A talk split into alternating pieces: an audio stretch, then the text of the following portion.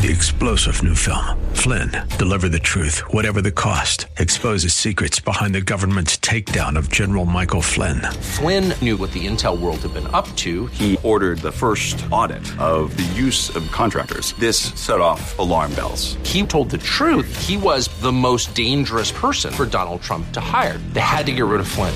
Flynn, deliver the truth, whatever the cost. Available now. Watch it today. Go to salemnow.com. Salemnow.com. Today on Cornerstone Connection with Pastor Gary Hamrick. Real love is calling, listen, truth opens up your eyes.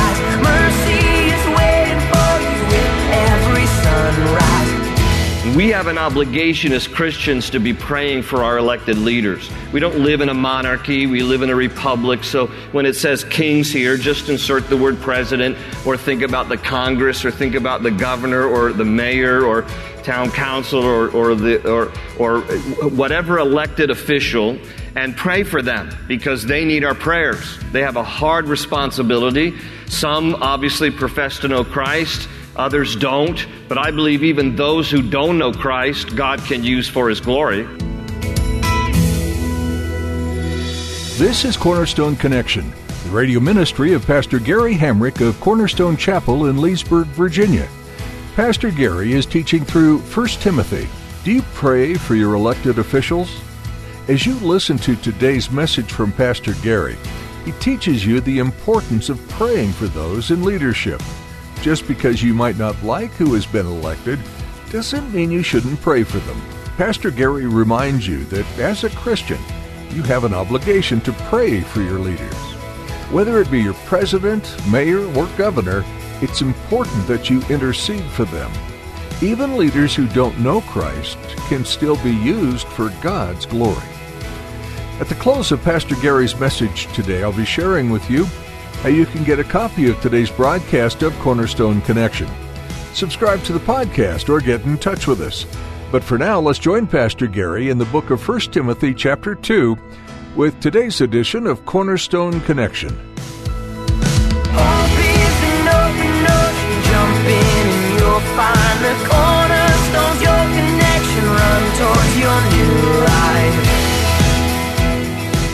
1 Timothy chapter 2, if you'll take your Bibles and join me there. For those of you who have not been here so far in our study of 1 Timothy, the, the key verse and the main point of this letter, again, I'll just keep repeating this so we can remind ourselves. It's out of chapter 3, verses 14 and 15. Although I hope to come to you soon, I am writing you these instructions so that if I am delayed, you will know how people ought to conduct themselves in God's household, which is the church of the living God, the pillar and foundation of the truth. And so far in chapter 1 and in the first few verses of chapter 2, we've looked at three things that should define the church, and we're just kind of making a running list as we go through this letter that Paul was inspired to write to young Timothy, who was this pastor of the church at Ephesus, there in, in what is modern Turkey. And so far, we've seen that uh, these three things should define the church. Every local church should be about sound doctrine. And you're not going to know sound doctrine unless you are reading the Bible and teaching the Bible. And unfortunately, our pulpits are not aflame much these days with uh, the teaching of God's Word. Uh, some churches have opted for more of kind of a topical approach and even have denied the inerrancy of Scripture and don't even teach the Bible, unfortunately, in some churches. But thankfully, there are many churches that do teach God's Word, and, and we uh, strive always to be one of those churches because sound doctrine is important. And you, you won't know sound doctrine unless you study it, teach it, and uh, together live it out. And so sound doctrine uh, is threatened whenever you add to God's word, that's legalism. When you subtract from God's word, that's liberalism. Or when you omit God's word or, or whole passages of scripture to kind of suit your own lifestyle. So the warning to us as a church always is be about sound doctrine, be careful with scripture, teach it correctly and appropriately, line upon line verse upon verse. So that's what we do here. Then it should also be a place of grace. Paul in chapter 1 talks about how before he came to know Christ, he was a blasphemer, he was a persecutor, he was a violent man, but then he defines God as one who has administered unto him mercy and grace and faith and love. So he speaks about himself as being the worst of sinners, the chief of sinners.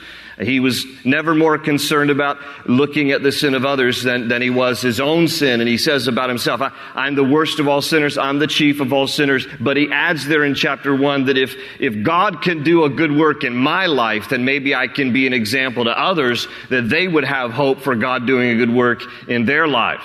I mean, Paul's, his own testimony is if, if, God can take me as a blasphemer, I would curse God. I was a strict Jew, but I was defending Judaism with a zealousy, with a, a zeal that then led me to the persecution of Christians because I thought that they were a false sect and that they were defiling God and the standard of Judaism. So he prided himself in being, you know, one who led Christians uh, to their death in persecuting them, thinking he was doing God a favor, but God got a hold of his heart, his whole Damascus Road experience, and, and then Paul's life was forever changed. He said, if God can do that for me, a violent man, a persecutor, a blasphemer. God can do that for you. And so the church should also be a place of grace where we experience God's wonderful, uh, life changing work of His Spirit in our hearts. No matter what you've done in your life, God is a gracious, loving God. He sends His Son Jesus to die on a cross for all of our sins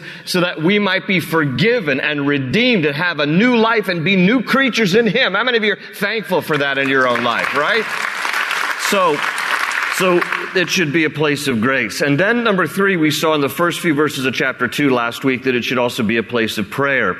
So what I want to do is I'm going to read all of chapter two. It's only 15 verses and then, and then we'll comment on prayer and then we'll, we'll, we'll pick up where we left off. So in verse one, he says, I urge then, first of all, that requests, prayers, intercession, and thanksgiving be made for everyone, for kings and all those in authority, that we may live peaceful and quiet lives in all godliness and holiness. This is good and pleases God our Savior, who wants all men to be saved and come to a knowledge of the truth. For there is one God and one mediator between God and men, the man Christ Jesus, who gave himself as a ransom for all men the testimony given in its proper time.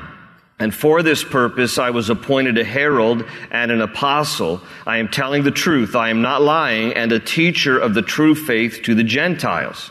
He says in verse 8, I want men everywhere to lift up holy hands in prayer without anger or disputing. I also want women to dress modestly with decency and propriety, not with braided hair or gold or pearls or expensive clothes, but with good deeds appropriate for women who profess to worship God. A woman should learn in quietness and full submission. I do not permit a woman to teach or to have authority over a man. She must be silent, for Adam was formed first, then Eve. And Adam was not the one deceived, it was the woman who was deceived and became a sinner but women will be saved through childbearing if they continue in faith, love, and holiness with propriety. So if you weren't here last week, you can see why ending there and not teaching on this, you know, leaves people with somewhat of a cliffhanger. So before I get into the passage that most of you are more curious about, I don't want to skip too quickly over the first few verses as well. So again, the third point about the things that should define the church is prayer. He opens chapter two talking about requests, prayers, and intercession. Three different words in the Greek that mean different things, but they overlap Requests mean to beg or petition. Prayers is another Greek word that means to ask with reverence. Intercession is another word that means to plead on behalf of others. And, and he says, I, I want you to do this for everyone, but then he gets specific and he says, in particular for kings and all those in authority. And we have an obligation as Christians to be praying for our elected leaders. We don't live in a monarchy, we live in a republic. So when it says kings here, just insert the word president or think about the Congress Congress or think about the governor or the mayor or town council or, or, the, or, or whatever elected official and pray for them because they need our prayers. They have a hard responsibility. Some obviously profess to know Christ. Others don't. But I believe even those who don't know Christ, God can use for His glory.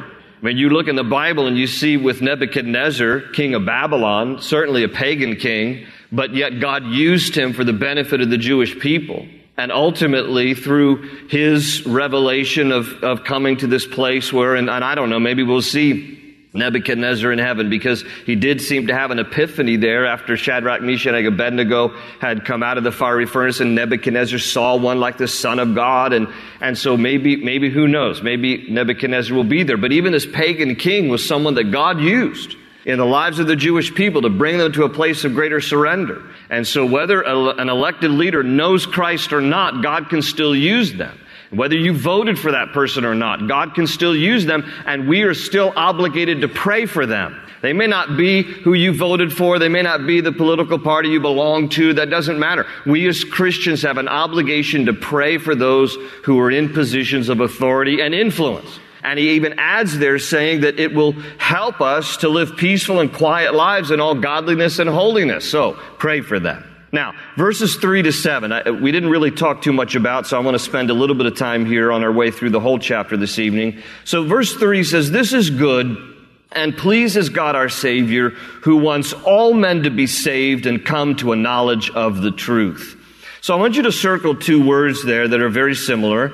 The word Savior that describes God in verse 3, and the word saved in verse 4.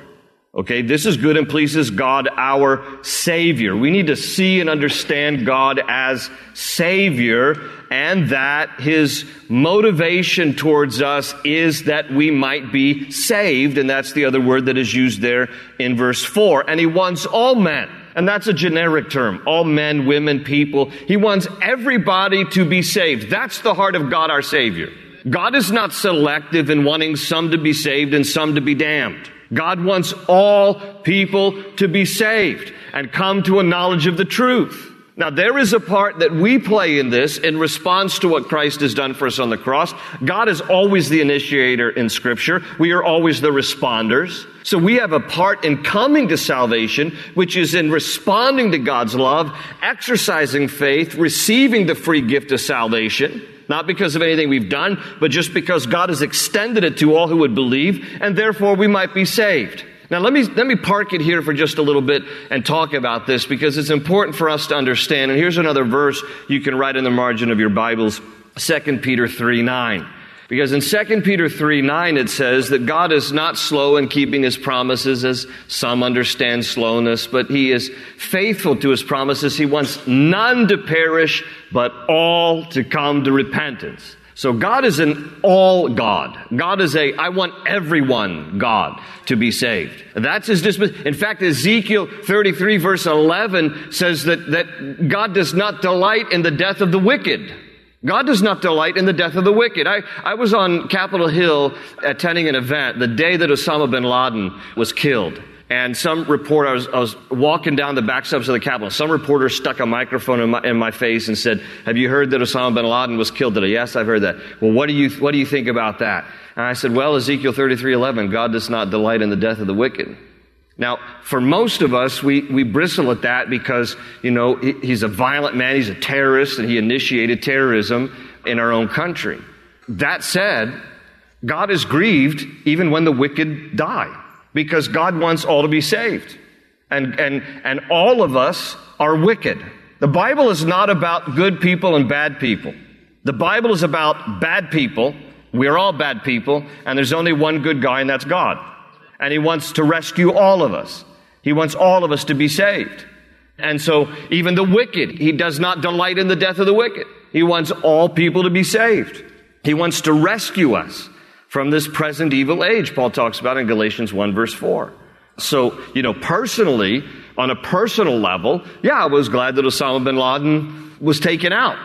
But, you know, on, on, on a bigger uh, plane of humanity, you know, God's heart for all of us is that we might respond to his love and, and to be saved. He wants everyone to be saved. Now, on this word saved, you know, I, I think to myself sometimes, and I want to be careful of this as a pastor in particular, what are some of the words that we use in our Christian vocabulary that would be so foreign to a person who has no understanding of the Bible, no understanding of Christianity? I think this would be one of them. When you start saying to people, hey, are you saved? They'd be like, saved from what?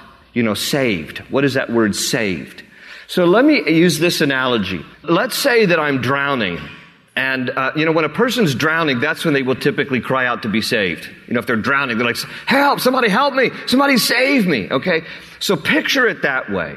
Uh, all of us are drowning in a sea of sin. All of us are separated from God because of our sinfulness. So we're all drowning and we need to be rescued, okay? But let's say then a boat comes along, you're drowning in the sea, and, and somebody comes along to rescue you. Now, you can't hoist yourself up on the boat the stern or the bow's too high. So what you need is somebody who can be in the boat, who lean over and pull you up out of the water and hoist you on board. That's what you need. Because maybe you're too tired, you've been treading water, and so you're drowning and you're ready to die. What you need is someone who will, in effect, kind of bridge the two between the boat that's come to rescue you and you to reach down and hoist you aboard. Because by ourselves, we're incapable of rescuing ourselves. So we need someone who will intervene and who will come and stand in the gap. Now, this is a picture of Jesus, and this might be a really simplistic illustration, but trying to help people who are, are foreign to some of the terminology understand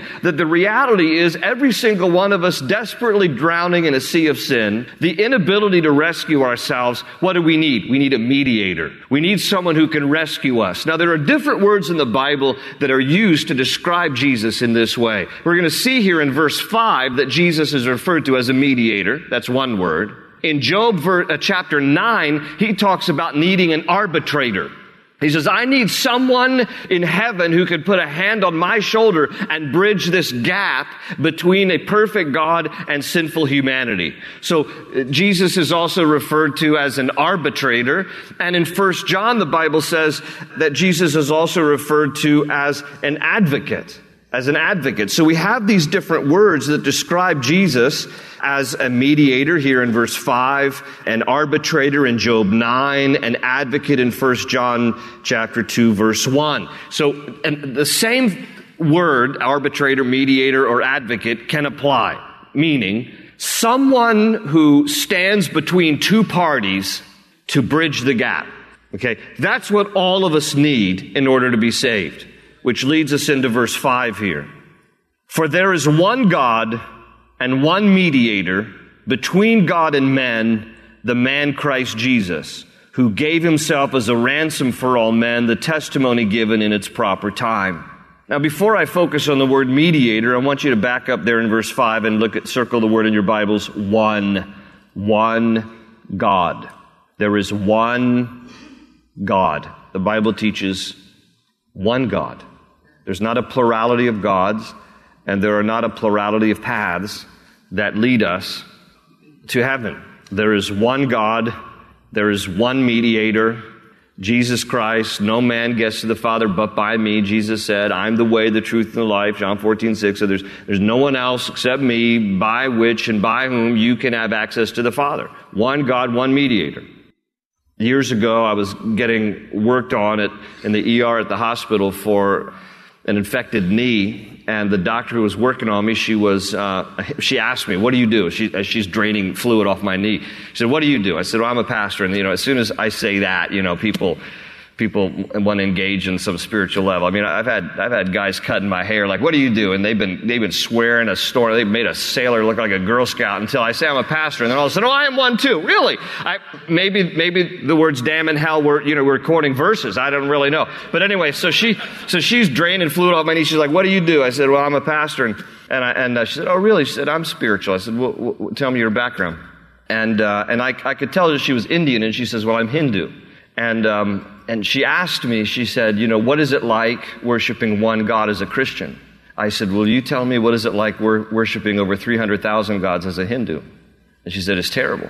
So I, I just, I, I never know what God to pray to. I said, well, there's one God and one mediator, and it's Jesus Christ. And Christianity is unique in that sense. One God, one mediator. So that, uh, that word again, mediator, is the one who bridges two parties. We have a holy God, we have sinful humanity, and Jesus Christ is uniquely qualified to be the only mediator between God and man. That's why he's referred to here as the man Christ Jesus. He is the God man. Jesus is fully God and he's fully man. It's the mystery of the incarnation, but the Bible teaches that God came and dwelt among us. God wrapped himself in skin. God took on flesh and became like us to die for us. So he is uniquely qualified as no one or nothing else can be to stand in the gap as the mediator between God and man because he is the God man. He's the mediator. He's the arbitrator. He's the advocate. And verse 6, he gave himself as a ransom for all men. In other words, again, it's the generic word men, women, all people, all humanity, the testimony given in its proper time.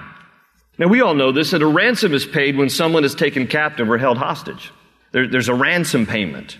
Uh, uh you know, that's that's the negotiation. You know, what, we've taken somebody hostage. We'll return them for, you know, whatever you want to pay, but here's, here's the demands and here's the ransom.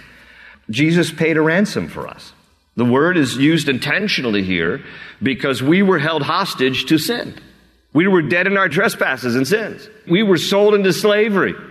You know, our lives were, you know, our, our, our lives were chained in the manacles of, of sin.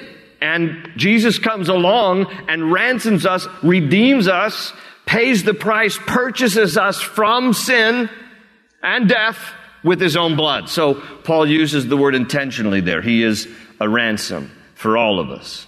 And for this purpose, in verse 7, Paul says, I was appointed a herald and an apostle. I am telling the truth. I am not lying, and a teacher of the true faith to the Gentiles. I think in part that Paul had to say that part about, I'm telling the truth, I'm not lying, because some people were so amazed at his transformed life. They're like, Are you, are you serious about? Yeah, I'm serious. I, God got a hold of my heart. Jesus transformed my life. Now he's appointed me as a herald, someone who proclaims the good news of all of this. Now, verses 8 through uh, 15 is this whole section here that, that we read at the top of our study here about uh, the roles of men and women in, in church and Paul's instruction here. And I want to make a few remarks before, before I dive into this section. And I want to be sensitive and delicate to all of this. And, you know, it's times like this that I frankly would rather be a Presbyterian because then I could just hunt and peck through the Bible and, you know, teach what I want and avoid the other passages I don't want. Or maybe that's a Methodist, I don't know. But anyway, yeah, no, I mean, I, I was, I've done weddings. I've told you this before. I, I did a wedding for my cousin at a Methodist church in Arlington once, and, and I was co-officiating, and, and the pastor there told me, don't, don't you read those parts in Ephesians about Paul and what he wrote about women submitting to their husbands and husbands loving their wives. Don't you read that in my church? I said, all right. And then when the wedding came, I mean, I read it anyway. What's he going to do? What's he going to do? He's, you know, gonna, he's not going to interrupt the wedding, but he was, he was wide eyed and uh, didn't appreciate it afterwards. But, you know, it's times like these where this is why we teach straight through the Bible here at Cornerstone, because we want to give you the whole counsel of God's Word. Um, I'm, I'm going to be accountable to stand before God one day. And, uh, and this is why in James 3 1 it says, Not many of you should, should want to be teachers because teachers will be judged more strictly. And, and, I, and I need, with a clear conscience, to be able to say to the Lord, I did my best, Lord, and, and, I, and I did my best to go through all the Scripture and deliver the whole counsel of God. And so this is one of these passages where, you know, it's, it's, uh, it's a little difficult. It's a little, it's a little tricky. I need to uh, walk very carefully and tiptoe through some of this. I, I want to say a few things before we actually get into the text. First of all, there's no other world religion that validates and values women like Christianity.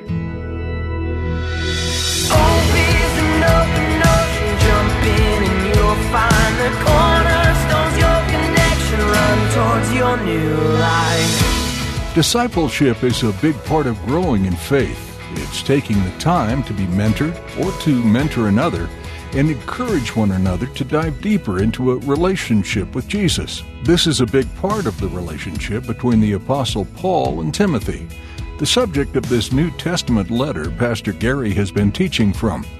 The Apostle Paul spent time pouring into Timothy, giving him practical instructions to build and lead his church well. Paul encouraged Timothy along with teaching him, and this relationship never ended. Do you have someone pouring into your spiritual life? And are you taking the time to invest in someone else's life? It doesn't matter if you've been following Jesus for five minutes or five decades. You have something to give, and you always have room to grow in your own faith. We're so glad you joined Pastor Gary today to study the book of 1 Timothy. To hear more from this series, visit cornerstoneconnection.cc. Or if you're someone frequently on the go, download our mobile app to take these messages along for the ride. It's always good to have sound truth from God's Word available to infuse your day with Him. Find a link at our website. Again, that's cornerstoneconnection.cc. Thanks for joining us today for Cornerstone Connection.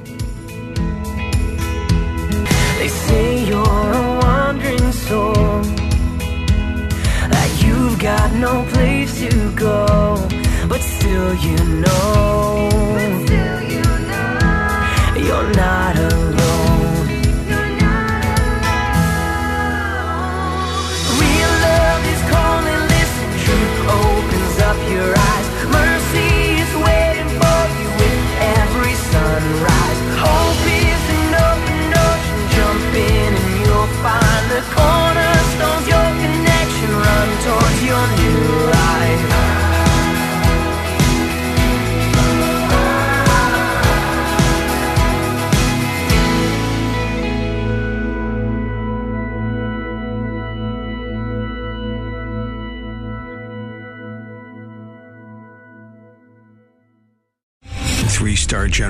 Michael J. Flynn, head of the Pentagon Intelligence Agency, knew all the government's dirty secrets. He was one of the most respected generals in the military. Flynn knew what the intel world had been up to. He understood its funding. He ordered the first audit of the use of contractors. This set off alarm bells.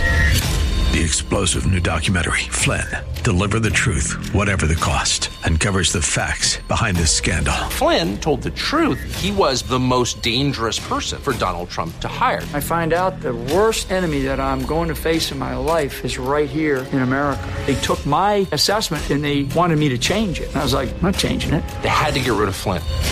With in depth interviews, archival footage, and never before seen personal records of the man behind the headlines. I just felt like I was drowning. Flynn, Deliver the Truth, Whatever the Cost. Available now. Watch it today. Go to salemnow.com. Salemnow.com.